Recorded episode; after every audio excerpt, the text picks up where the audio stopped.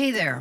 Welcome to the Pine Island Experience podcast. I'm Joanna Anderson with my husband, Trigvi. Each of our episodes will be conversations with fellow Pine Islanders. The goal of our podcast is to share with you our experiences, what we have found to be fun, and what makes the Pine Island experience so unique.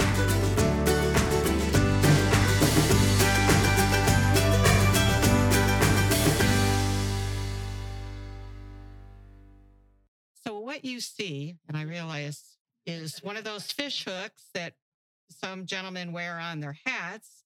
And Nancy's husband, Dana, had one on his hat, and everybody kept taking it from him, saying, hey, I like that hook. Where can I get one or whatever? And across the street, Jimmy Frock had a place called Seven Seas that was destroyed in the hurricane.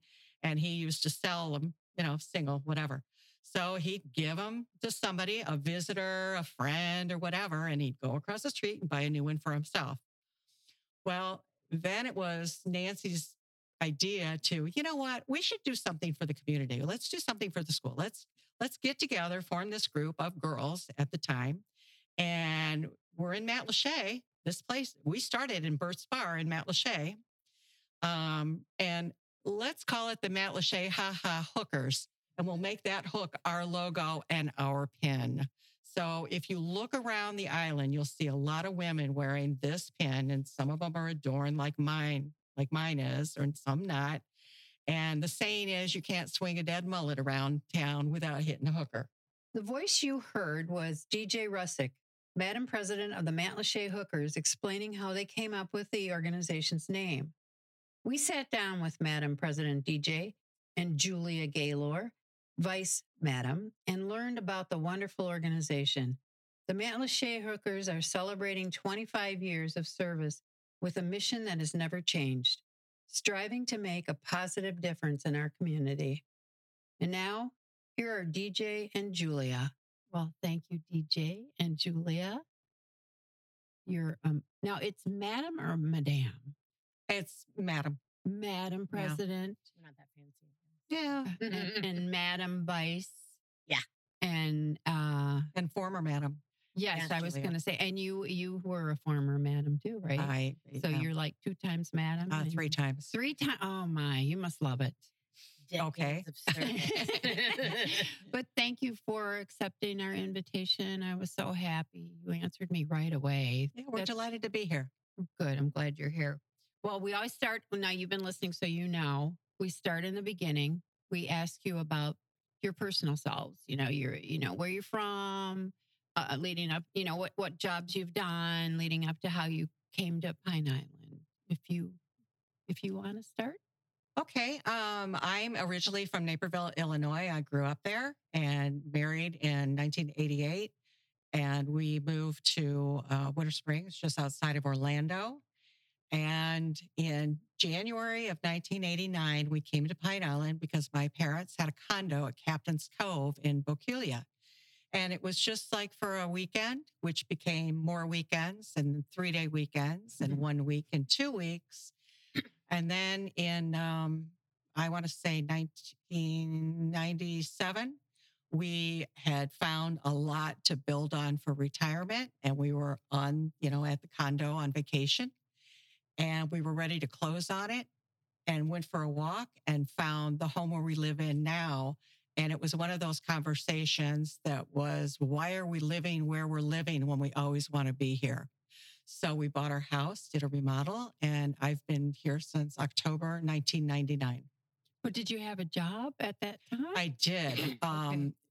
Fortunately, my husband had an opportunity to retire along that same timing. So He retired January 5th, 2000. And I was able to interview. I had to write a resume for the first time in 20 years. Hadn't done that in a long time because I'd been with a company and been able to transfer from Illinois to Florida and thought I'd be able to do the same thing. And they had recently just moved and there just literally was not a position available. Mm-hmm. So I did interview and I was fortunate to stay in my industry and work with a local, at the time, a brokerage firm at Fort Myers. Oh, yeah. Super. Great timing. Mm-hmm. So where's it down in Illinois now, I guess, because we lived in the Chicago area for several years. Naperville. It's about 40 miles west. Oh, Naperville. Yeah, it's about 40 miles west of Chicago. Yeah, we were Libertyville up on the north side. Oh, sure. Well, I grew up there. In fact, I was the last class. My high school class was the last class to graduate from that town as one graduating class. Okay. And when I left for college in 1976, the census still said we had 15,000 people, which obviously they only do a census every 10 years. And now they're the second largest city in the state of Illinois. And the one that's bigger is, well, Chicago. Right. Yeah. Because they've annexed so much land. And I was all surrounded by farmland growing up, which doesn't exist anymore. Wow. Have you been back to see the change? I still have family and friends that live there. Yeah. So I go back, not every year, but probably every other. Mm-hmm. Yeah. Yeah. I can get lost there now too. And how about you, Julia? I was born in Germany, but did not live there. My mom moved me back, I guess, before I was one. Mm-hmm. And so we're from like Ohio area. She's from Pennsylvania. My dad's got family from West Virginia. And then we moved down here when I was 9. So my mom and my stepdad and my sister, we moved down here. We lived off Pondella. That was our first place. I went to Tropic Isles, which is a little school across from North Fort Myers High School. Mm-hmm. So I went there. I went to a couple other schools in Cape Coral before I ended up going to Pine Island Middle School in 6th grade. My parents moved us right off of, well, right now it would be behind Matlacha Isles. They have the new park there, the Manatee Park, I think it is. Anyway, my house was across the street from there. And Hurricane Ian apparently knocked that down. They just had to tear it down. We found out, my sister was pretty devastated to find out, like, that was our house. We lived in through middle school and high school and stuff. But we lived behind there, Matlacha Isles, since I was 11. And I lived most of my time out here. I went away to school for a little while in Michigan, but came back. Worked at the Waterfront restaurant out on the island when JD and Kristen owned it originally. That was back in, I think, 99. And I worked for them until about 2009. Long time. Yeah, I did everything. I did, front, back of the house, did their books, and then actually nannied for JD and Kristen for their twin boys, which are now like the same age as my daughter, and they're all like 22. For twins, a nanny for twins. That sounds wrong. Yeah. Oh, it was, I already had my daughter. And at that point I was like, why not have 3? Why not have 4? I don't know. It's okay. It's all the same. It's more like wrangling, little humans. But, and I did that till, like I said, 2009. I ended up working for Cambio Dermatology in 2010. Loved that. Was a very great time in my life. I learned a lot of stuff about business and just how to be in business as an, an executive person. And that was super important for my career. And they sold to a corporate office in 2016. And I did that for a little while. Worked for them as a regional manager and developed more business stuff. So that was important. Wow. You worked your way up. Yeah. And then I left there to work for a non-for-profit in 2019 after 3 years. I just wanted to change directions a little bit. So I worked for a local non-for-profit called Samaritan Health and Wellness Center. They're actually, they do a service over at the Beacon of Hope for people with no insurance, and I think maybe low insurance or no or little insurance, primary care over there. So I did that for a couple of years, but then my dad had some bad health issues that prevented him from living alone, so I had to bring him down here and live. So I had to leave work at that time. So I worked part-time for a little bit, but now I'm just started full time at working at Williamson Brothers Marine, and my dad's going back to Ohio, which is super exciting for me. So you got the West Virginia, Ohio, and Pennsylvania roots. How did they find Pine Island? So you said you moved down here. So my mom and my stepdad, they found my stepdad had been coming into the area. for years back in the 70s and had bought a lot in Cape Coral. And when him and my mom got together, they purchased another piece of property down here. And his business ultimately brought him down here because he was a aerodynamic engineer and raced airplanes in Ohio and did that kind of stuff. And then down here, his company did more marine engines and things. So they built mufflers for the offshore racers and stuff like that. So that's how we were able to come down here. And then we got to do a lot of cool stuff in the area because of the business side that they were in. We had a cottage out on Upper Captiva, and I got to do that when I was little. And that was the best, even before we lived out on Pine Island. Mm-hmm. So then my parents ended up buying a lot on Pine Island, and they lived behind the Catholic Church for a long time until my stepdad passed. And then my mom just couldn't stay there anymore. So she decided to sell. But I lived out here with my daughter.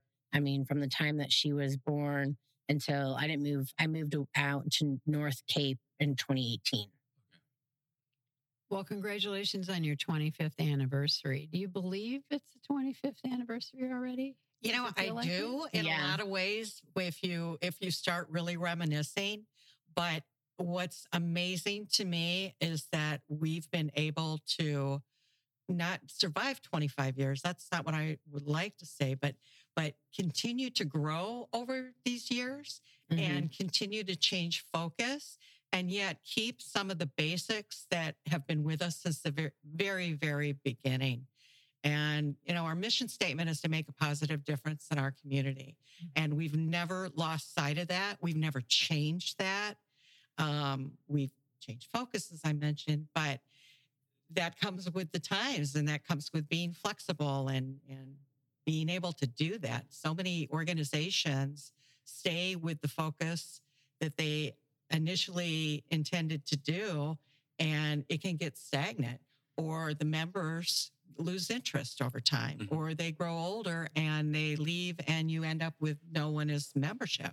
And yet our membership continues to every year. We have new members. This current year, it's been amazing since the hurricane, how many people have joined us. And it was really just because they were exposed to the good that we could do in the community. Yeah, it was. I look at the list of everything you do, and it's like you said, I mean, how can you do all this? And then there's things in here where, it's something you do quarterly or something you do, twice a year. Yeah. But then there's things that are just new or different and what do you think your secret? There's one thing that I think is very unique to the Matlacha Hookers.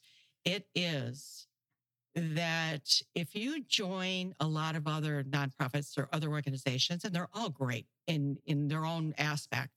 Julie and I are both members of other organizations, and they're really focused. So that's the what's in common. Just for example, the American Legion or the VFW, they're veterans. Just for an example, the Matlacha Hookers, it is strictly the desire to give back to the community and take care. And what I say is take care of what's in our own backyard. Mm-hmm. Yeah. And it to provide all aspects and to work in conjunction with other organizations is something we're well known for. And we help other organizations achieve their goals. And in turn, for the support that they offer us, we support them. Mm-hmm. So, and I mean that quite sincerely. There's absolutely. A business, an organization that sponsors something for an event we're doing or donates a gift certificate, we go to those places mm-hmm. and we do business with those places. And we typically know the owners or at least the managers. And if not, we'll ask for a manager when we're there mm-hmm. and just let them know, hey, thank you for your continued support. And that's why we're here today. Yeah. Another thing that's very unique about the Matlacha Hookers is that we don't, and don't, please don't interpret this wrong. We don't care where you're from. Mm-hmm. We don't care what you did or what you do. We don't care how much money you have or don't have, or if you live in a fancy home or live in a trailer. It doesn't make any difference. Right. What we care about is next month is an event and we need volunteers from 11 a.m. until 4 o'clock to pour beer. And can you do 11 to 1 or can you do noon to 2? You know, what's going to work for you? Yeah. And so you're working shoulder to shoulder with people who you have nothing else in common except that you're a woman and you want to give back to the community and help raise money for whatever the cause is at the hour. Mm-hmm. So we have a lot of members, and this is how it started when Nancy Goodwin, who's the founder, started this. There were service workers on the island, in Matlacha and on the island. They were the bartenders. They were the servers. They were the people who cleaned the cottages and the cabins from when tourists were here vacationing. This is what they did. They were the people who helped with the lawn care service and this and that.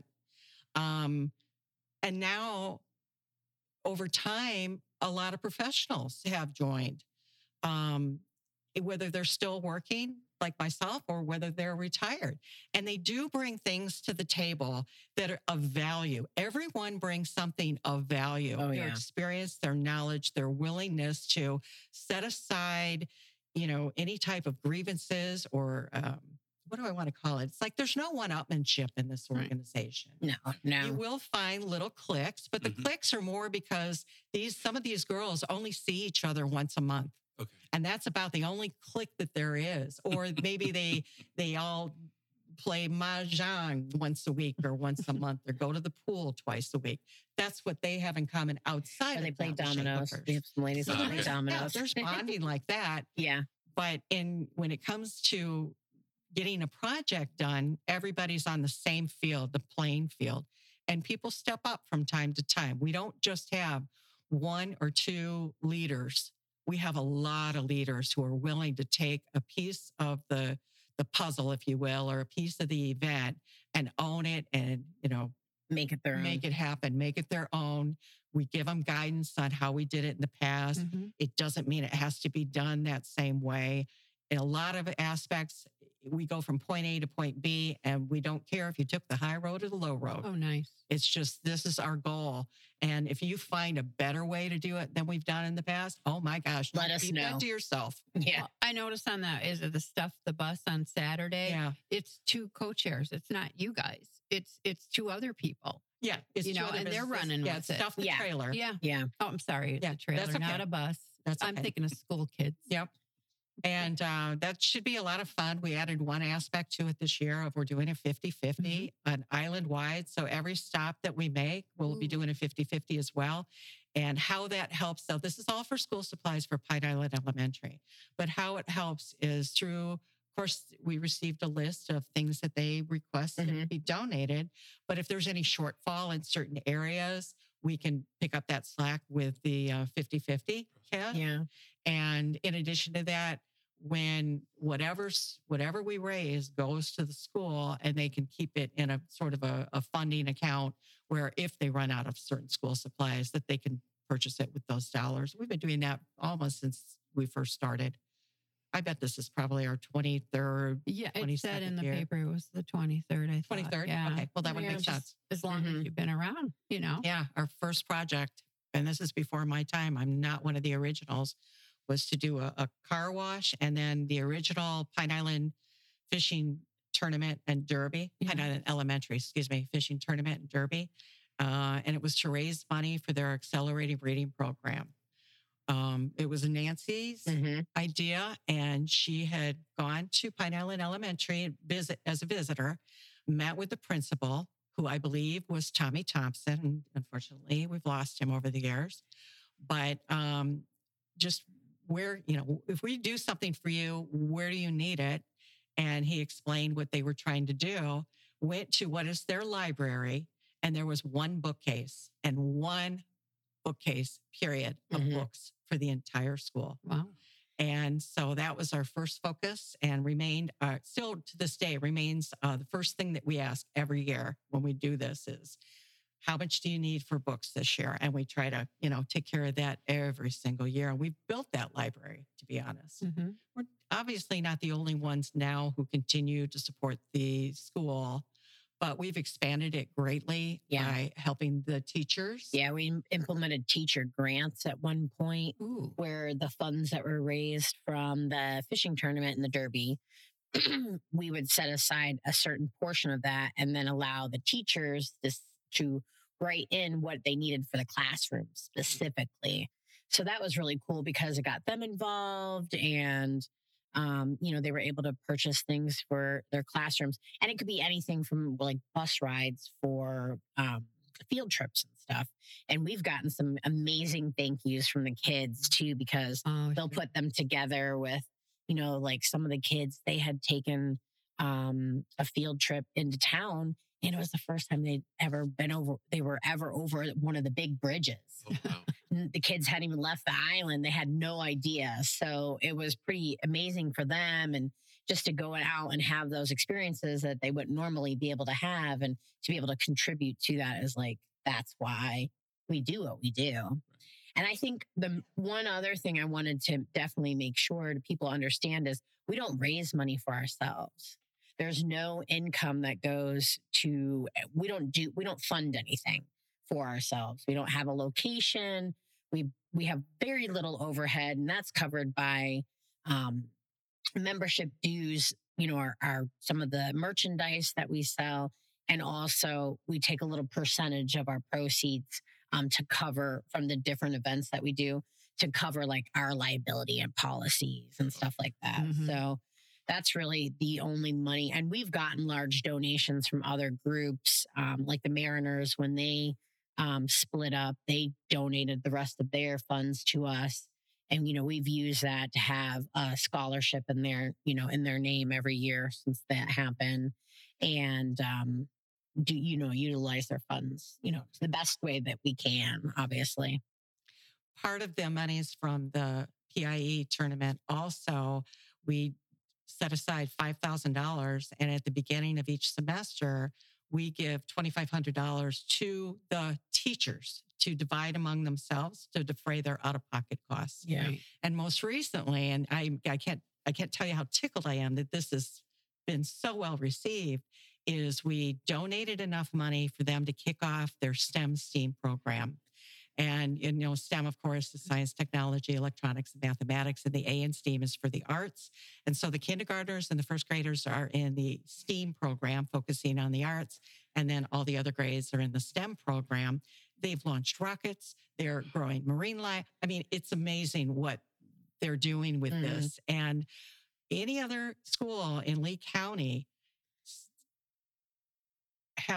the other schools in Lee County have children focused in these programs, but they participate maybe once or twice a month. Our students, they're in that lab every week.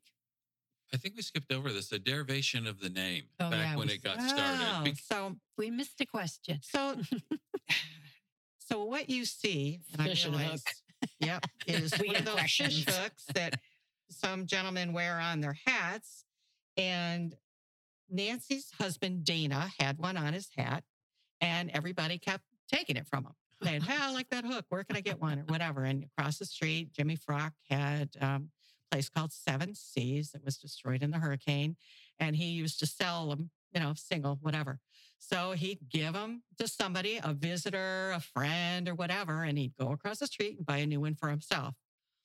Well, then it was Nancy's idea to, we should do something for the community. Let's do something for the school. Let's get together, form this group of girls at the time.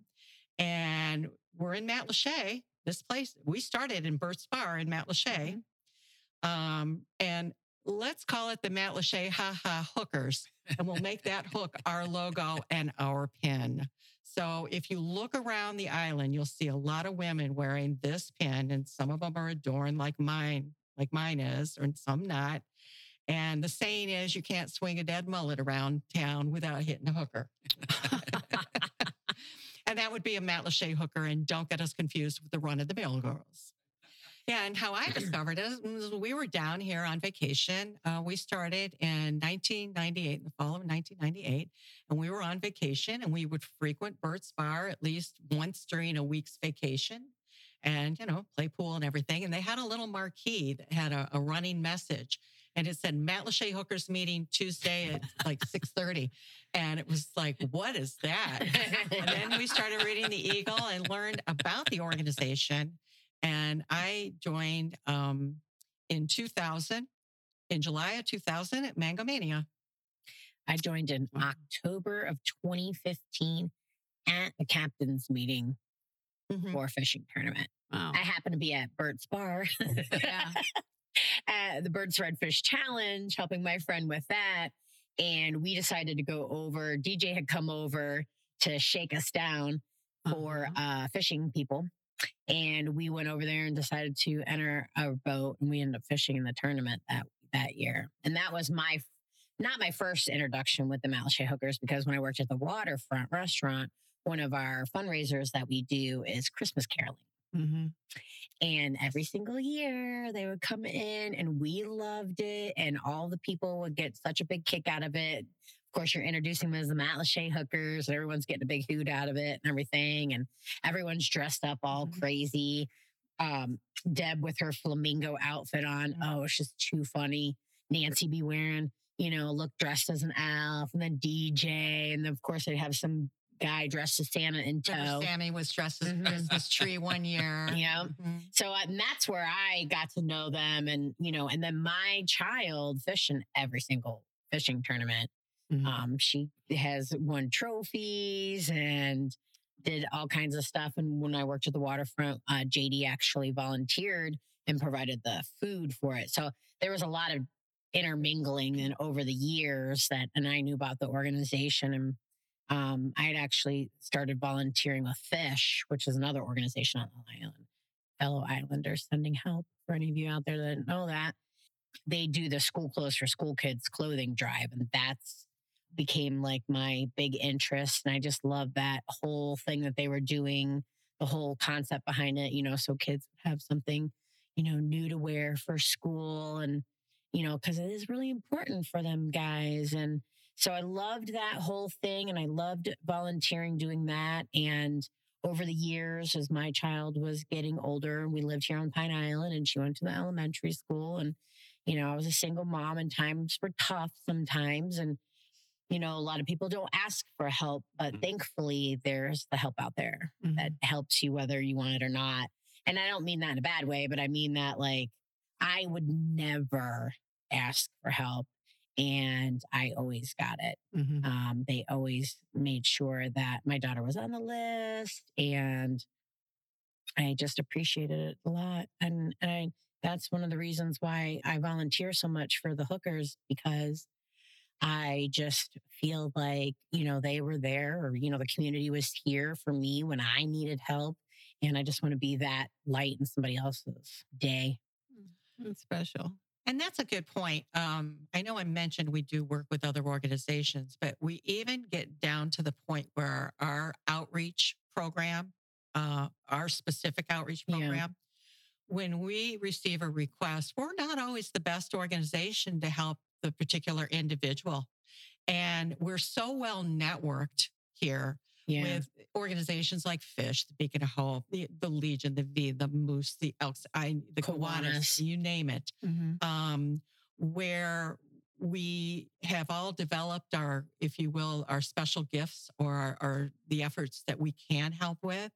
And we communicate with the other groups and find out if we're not, who is. One and two, we also try to help people help themselves. Yes. So we're very aware that on occasion there may be an individual or a family who reaches out to all of them for help, and we try to make sure that it's actually somewhat equitable, so that whoever does help them in the community, if they can't do it 100% or it's that other organizations may be able to step in and help so they are made 100% in whatever their request is.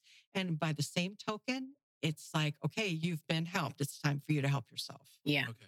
It's not a Band-Aid. Yeah, and that's been the whole thing. We've definitely worked with like the Beacon of Hope and Fish are the same way. And we want a hand up rather than a hand out. and they have to be able to sustain themselves. If you're going to help them with, you know, some of their utilities and stuff, it doesn't make any sense if we're going to pay this bill for you next month and you're going to be in the exact same position. Right. Or if they're going to go to another organization and ask for that, and then another one. So we that's one of the reasons why we coordinated that with the other organizations. So. Well, what we always tell people, you know, first of all, it's going to be a nightmare. It's going to be a mess. There are going to be things that go wrong in an event. And I, when I first started, I was neurotic, and DJ and everybody would be like, it's fine. It's going to be fine. It's going to work out in the end. It doesn't matter what it was. And I'm like, freaking out. Oh, I'm going to have a big panic attack any minute.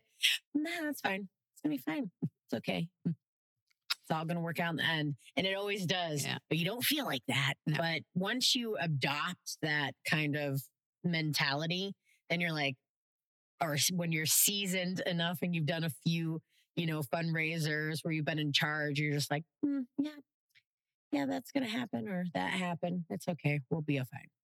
We'll just roll with it. Right. Things have changed. Like the whole planning of, we were right before the hurricane. I mean, we were right there because we were supposed to be having our fishing tournament on November 7th. Ooh. And so by the 28th of September, let me tell you, we were in the final stages of planning, lots of things in motion. And, you know, obviously so you had to move the date then. We did. Yes. We had merchandise though that all had the November 7th date on it, and had tons of businesses that are no longer even in business right now. Right. So I was like, the tournament that never was. But then we were able to pull off the derby portion because really to all of us, that was like the main thing is, you know, making sure that we got to do something with the kids because, you know, it's hard enough on adults. We know how we've been. And I just, you know, the kids need all the help they can get. And that's a full day event. I saw the agenda. You know, you've got 9 o'clock, we're doing this. Yeah. 10 o'clock, we're doing, and then our timeline. Yeah. No, but it's a little very intense. Well organized, and it's all day. Mm-hmm. Yeah. It's very you can't skip that. We had a really great time. It was really good. It worked out. Thank goodness we were able to do where it was. Thank goodness we had people right there that lived down there that volunteered their golf carts to like help people get back and forth because we were technically 1 mile distance between the two locations. And so, and it's so amazing because everybody in the community just gets behind our events and helps us and contributes to, you know, what we're doing. And that really is what makes it even more special. Mm-hmm.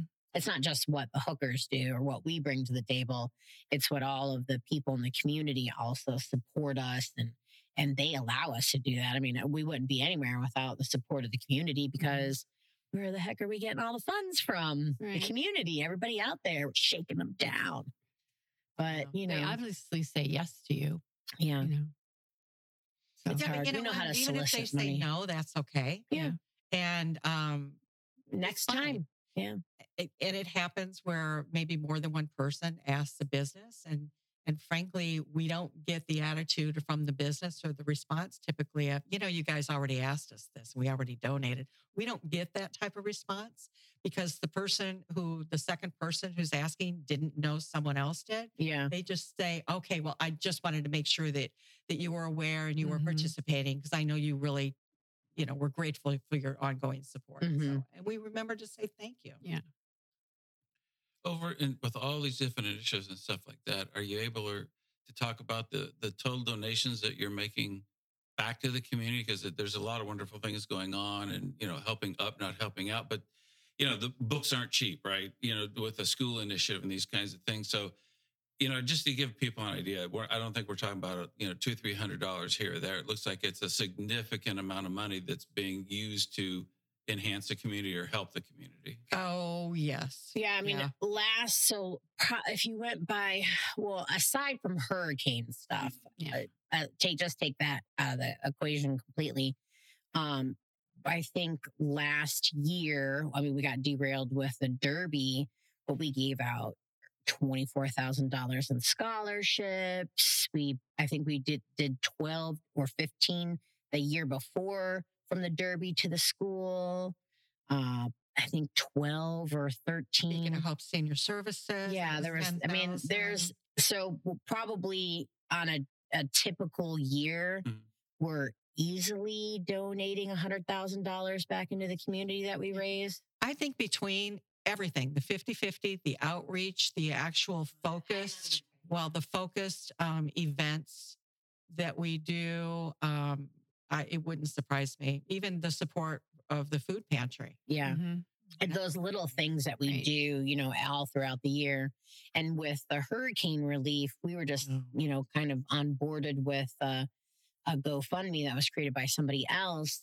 And they were just looking for somebody to, you know, handle it. And with that, and then just what we were able to raise outside of the GoFundMe was like $350,000. Mm-hmm. Well, you all were right there with the hurricane. Yeah. I mean, we were, you could see that, the generators. Oh my goodness. Yeah. The generators that you gave to people. And we didn't even purchase those. No, we just helped coordinate. And you brought the gas. Yes. The boats. And mm-hmm. then you raised money for more gas to pay the captains. Yeah. To bring it here. Oh, it was a very intense month of October. I'm not going to lie.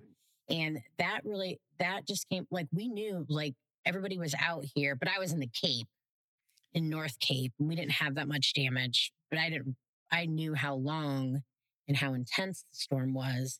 And I was scared to death. Mm-hmm. And I knew that there were so many people out here that I love that stayed out here. And when DJ got a hold of me and I got a hold of a couple other people, and I was like, tell me what you need and where we can pull it in at, and let's mm-hmm. do this. And then we have Things to Do on Pine Island. They were instrumental in helping us, like, get information out. Source of information. Yeah. Kevin and Jen, they are the ones that run that together. And without the use of being able to text each other and that, I mean, I was coordinating with Jimmy Williamson, who was mm-hmm. running the barge, and somebody else had actually already acquired the gas and was getting it out there. And I was like, let us pay for it. We're raising money right now. Let's, out whatever they need. Let's do this. And, but it was like, what do we purchase? What do we buy? Like, how are we going to help people? And it was just coordinating donations. Yeah. That was a perfect example too, of how you've got to switch gears mm-hmm. because right in the beginning, before the road was there was so much urgency for food and water and gas. I mean, that was the biggest thing. Mm-hmm. Perhaps a little bit of medical to make sure, mm-hmm. people had true shelter and things like that. Thank you for the ice, because we got the ice to the American Legion. Yeah, and that's where we got. Yeah. We didn't have a generator. We didn't need mm-hmm. it. It was warm enough, But we would just warm enough. It was hot. Well, yeah. I'm sorry. It was warm enough that we didn't really need anything. It wasn't like it was the middle, in a cold snap or anything, and we could take cold showers and it felt great. Yeah. And that's what I mean. It's like when the road was in, we distributed the last of the gas that had been purchased, and we stopped that. Then it was just, okay, what's the next focus? Yeah. So there was a few moving things, and I worked with multiple people and local businesses on the island, and we coordinated some like housing sweep out of the very first days the road was in. But we just worked with everybody. I mean, and just trying to reach out to everybody that's here and actually helping, and trying to like weed through who was really trying to help and mm-hmm. who wasn't, and I don't even know. I don't know how we did any of it. I honestly don't know. We just, I was coordinating with some people, and they're like, hey, we need to do this, this, and this. And I was like, perfect. I got this, this, and this. And let's just, figure out where our drop spots were going to be, who was on the island to be able to receive those things, and then people were coming to us for, what do we do? Where do we put this stuff? Where are we going to bring it to? Who needs it? And it was just a lot of texting and phone calls, and people who wanted to bring food out here, hot food, and make it and stuff. Mm-hmm. They're reaching out through us too, and through Things to Do on Pine Island. So thank goodness for social media and cell phones. That's otherwise there would have been nothing. I literally had to sit on my back porch though to get a signal. I just had to sit there for 2 weeks. Well, I remember there's a nice lady in the neighborhood. I was walking the dog and she said, do you know if we can drink the water? You know how we were always losing water and then you'd have to wait forever. I said, yeah, right at the top of the Facebook page, Kevin, it has right in, you know, I'm thinking, no, not everybody knows to go to the Facebook, but it was there. All the information was, he put the stuff at the top and then the recent stuff were the posts. Yeah. It was so well done. Yeah. And if you did access it, you were getting the correct information, not the rumors. That was a lot of work involved in that too. We had to do a lot of research and touch base with literally all of the organizations. Mm-hmm. We had a girl helping us, and that's how we created the resource guide. I remember that. Yeah. And then we were trying to just help. Then come to find out the Matlacha Fire Department had their own notification system. I was like, why did we not push this out harder? Mm-hmm. So now, that's something that everybody can be involved with, and you can get text messages to your phone about where so the GPIA, which is the Greater Pine Island Alliance, which is the new non-for-profit that has stemmed from the hurricane relief. They're working with the water board and with the water board and the Matlacha Fire Department. And so we're trying to determine local spots where that is where you'll go and get your necessities if you need it. And then everybody will know in advance. And so that's one of the other things that we're going to hopefully be doing soon is coming out with hurricane survival prep kits.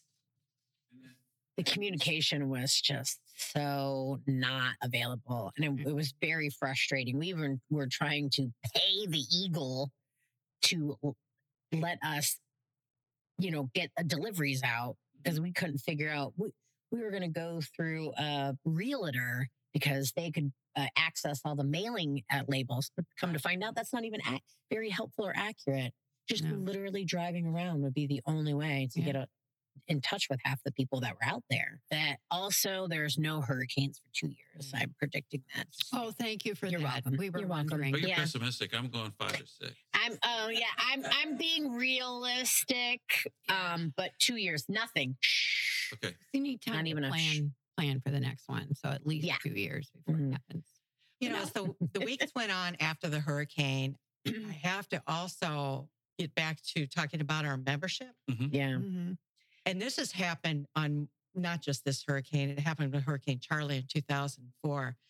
There were these little pods, these little groups of women who live close to each other that they just instinctively, one person who drove over or walked over to someone else they know or neighbors. Checking on them, And it was are you okay? What do you need today right now? Mm-hmm. And then it's okay, come with me. Let's go down and let's see what we can find.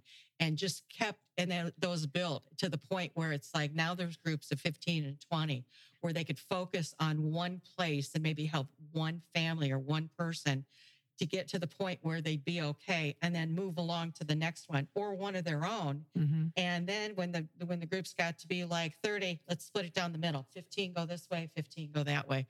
Canvassing door to door. Mm-hmm. I mean, we did all of that. And then talking about what you need in recovery, and let's get high level, what's really going on the island. One of our girls had a connection with CNN. So she calls CNN, who I got a call from, by the way, last week on something else. So they're staying in touch with the island, and it was about recovery. But, just called them and say, you really need to know what's going on here. They put somebody on a boat and brought them out to the island before the road was built and was doing live feed. Oh, yeah, with Joanne. Yeah, Mm-hmm. Nice. And then there was another situation where I was trying to find FEMA, and there were, you just go here, you go here, you go here. You couldn't find them. Oh, God, so I went to the fire department because I figured they'd know.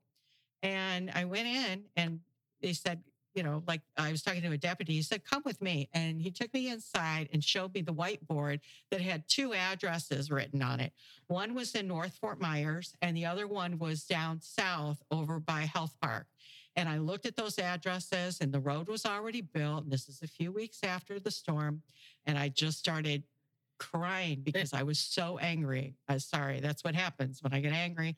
So frustrated.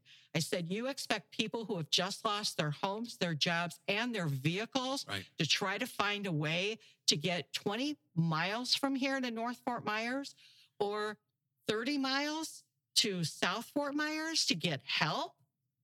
And they just looked at me and I, you know, said something, I'm sure very political at the time, cursing the government or those that lead it, talking high level again. Yes. But I'll be darned. I'm telling this story to another member and we're driving to go help somebody or canvas door to door. And she says, well, hold on. She gets on her phone and texts, and then a friend of hers calls who happens to work at FEMA. She goes, let me tell you this little story that's going on. I'll be darned, less than a week, we had FEMA on the island, 6 days a week the library. So it's amazing the type of connections that our group has that far outreach just what's in our little corner of the world and can help our little corner of the world. And we see that with donations too. It's like all of a sudden, well, we receive a donation of what, $4,000. And it just happens to be a member who reached back out to her company. Yeah.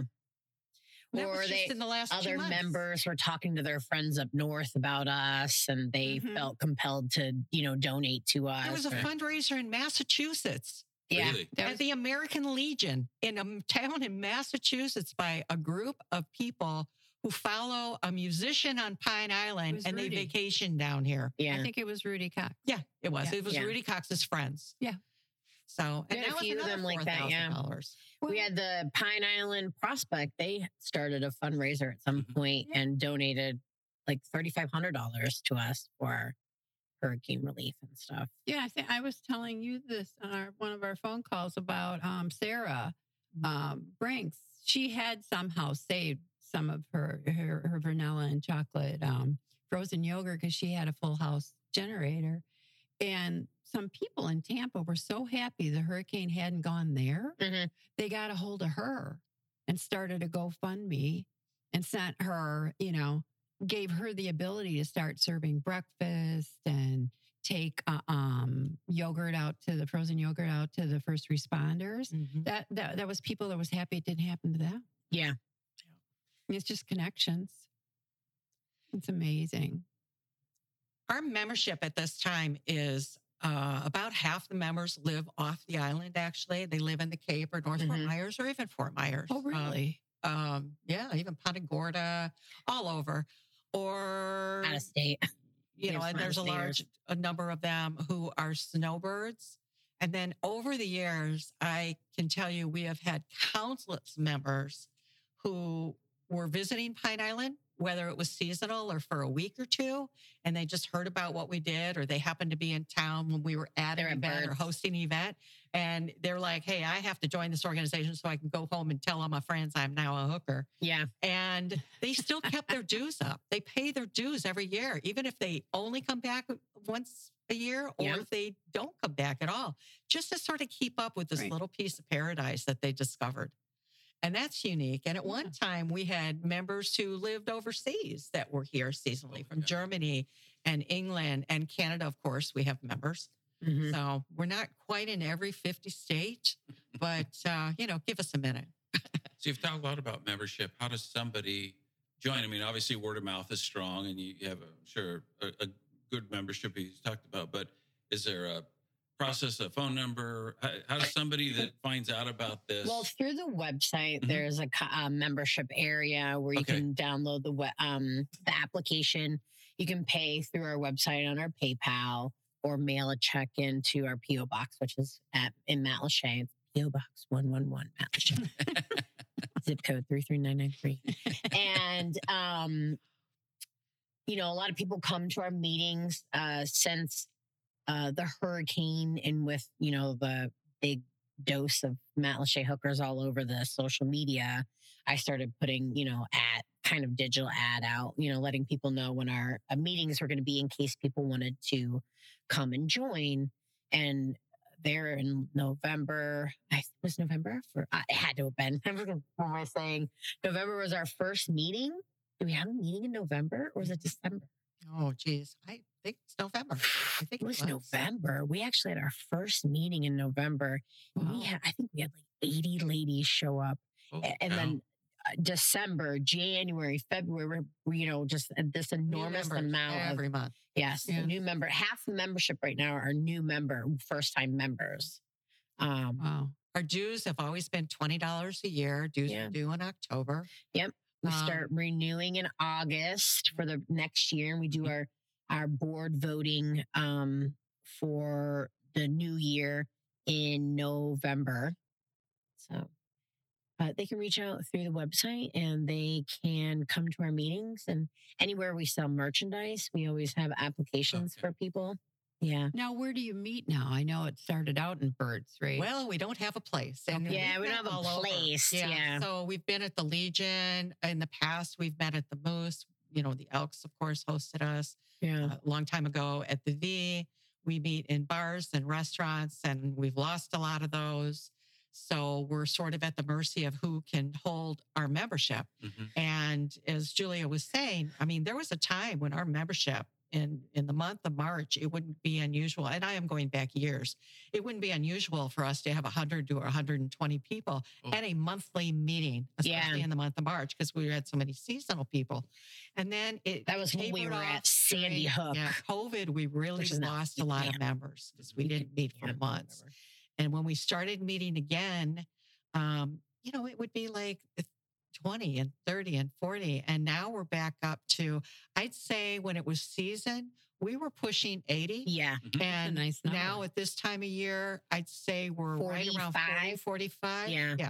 Right around there, which is still, can you think of any other organization that has, let's say 45, 50 people or more that will go to a meeting every single month or every other month? Even. Yeah.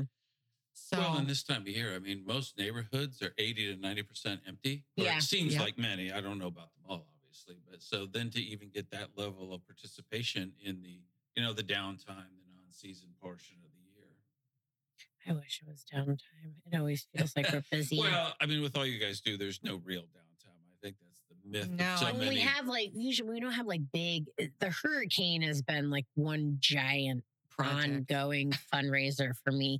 And we're actually getting ready to, we just awarded $24,000 in grants to small businesses on the island. That was ready new. For round two. And we're getting ready to do round two. Wow. So we're getting, obviously I'm announcing it here, but with round two will be for another 10 local businesses. The only thing that we're removing is the criteria that you had to be open 1 year prior to Hurricane Ian. Okay. So we remove that. It's just currently open and operating on the Greater Pine Island area or Matlacha. Mm-hmm. Matlacha is included, obviously. And so 10 businesses. And then we've also opened it up to 5 non-for-profits to be able to write a grant to us for, and then that would be for $3,000. And the non-profits cannot be government funded. National, state. Government funded in any way by national or state. Yeah. Yeah. Okay. So no, Beacon of Hope would be out because they're United Way. The Kiwanis, Elks, they all have national and state funding from their organizations, but it would be more of the, homegrown organizations that don't have the backing. Fish, even PICC, the community church, they're not funded or, associated with anybody. So there's other, local organizations, and we want to be able to, we think we use the bulk of the money.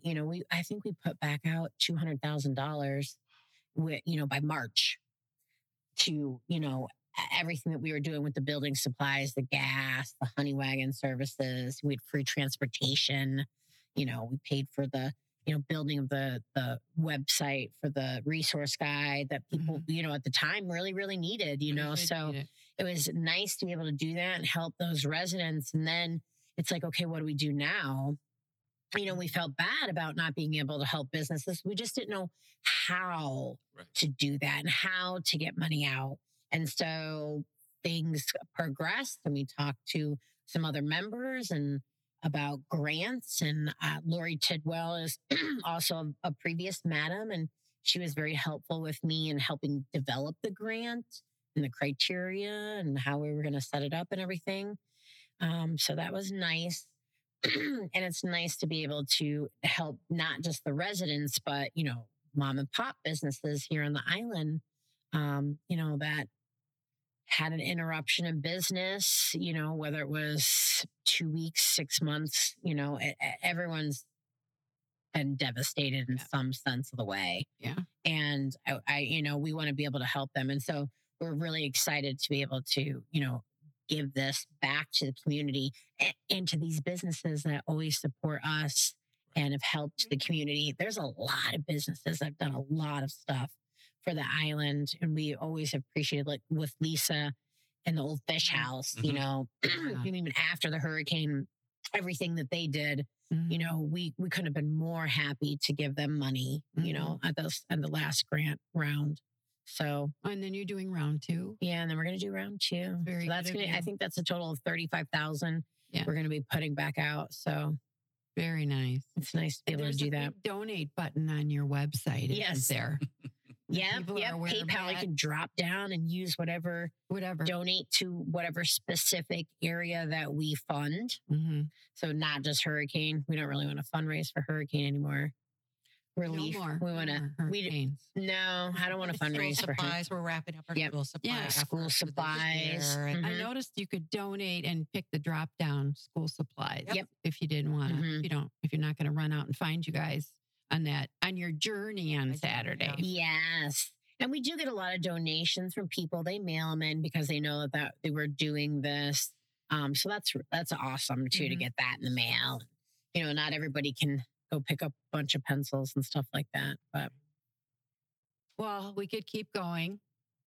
Yeah, but you know, ask about your vacations. But you know, I you don't seem like you're going to take vacations, are you? You're gonna. I have tomorrow off. I have today off too. And today, well, there you go. There you go. But thank you so much. This was enjoyable. I knew it would be good. I'm just blown away by everything that you do. And you guys, it's a great organization.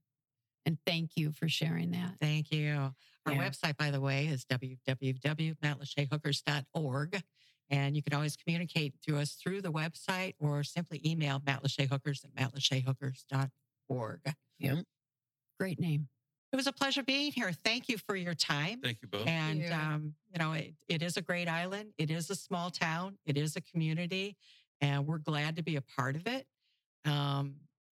Fantastic people, a fantastic lifestyle, and you know, we want to keep making a positive difference in our community. You are. Yeah, I love care that. Of us in I our own backyard. Yeah, because this is my hometown. So, I mean, that's what I call it. So I will love this place, whether I live on it or not. We hope you enjoyed our Pine Island Experience podcast. If you have any ideas for us, people to interview, or any comments, please feel free to email them to us at pineislandexperience@gmail.com. That's pineislandexperience, all one word, @gmail.com. Don't forget to like us, and you may subscribe to this podcast using all the major catchers like Apple iTunes, Google Podcasts, and Spotify. Thanks again for listening, and remember, island life is a constant vacation. We'll see you on the next podcast.